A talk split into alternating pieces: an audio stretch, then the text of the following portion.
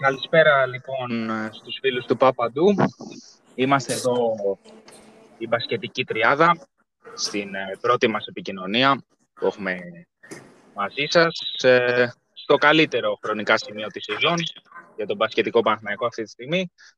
Από τη στιγμή που χθες πέτυχε ένα τεράστιο διπλό στο Πάλιρο, πέτυχε μια μεγαλειώδη νίκη με μια τρομερή ανατροπή, βρέθηκε στο μείον 14 στα 10 λεπτά περίπου πριν ε, τη λήξη του παιχνιδιού.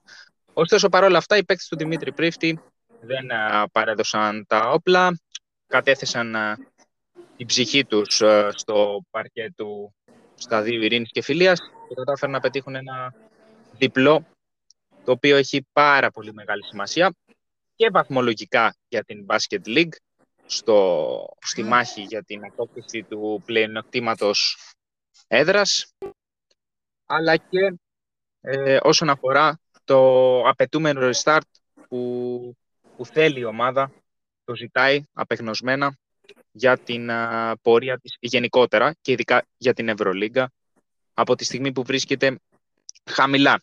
Ένα διπλό το οποίο ξεκίνησε ο απόϊχος ε, του διπλού ξεκίνησε με τους ε, πανηγυρισμούς ε, στα αποδητήρα του Σταδίου Ειρήνης και Φιλίας.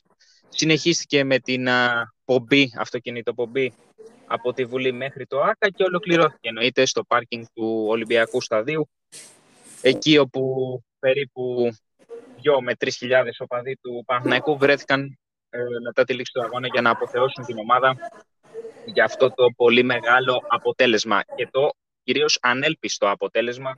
Ένα αποτέλεσμα το οποίο μπορεί να όπως προείπαμε, για την αντεπίθεση, την αγωνιστική αντεπίθεση του Παναθηναϊκού. Θα χαρώ λοιπόν να τα συζητήσω όλα αυτά μαζί και με την Βαρβάρα Τιφανίδη, η οποία είναι η πιο έμπειρη της ε, τριάδας, η ρεπόρτερ.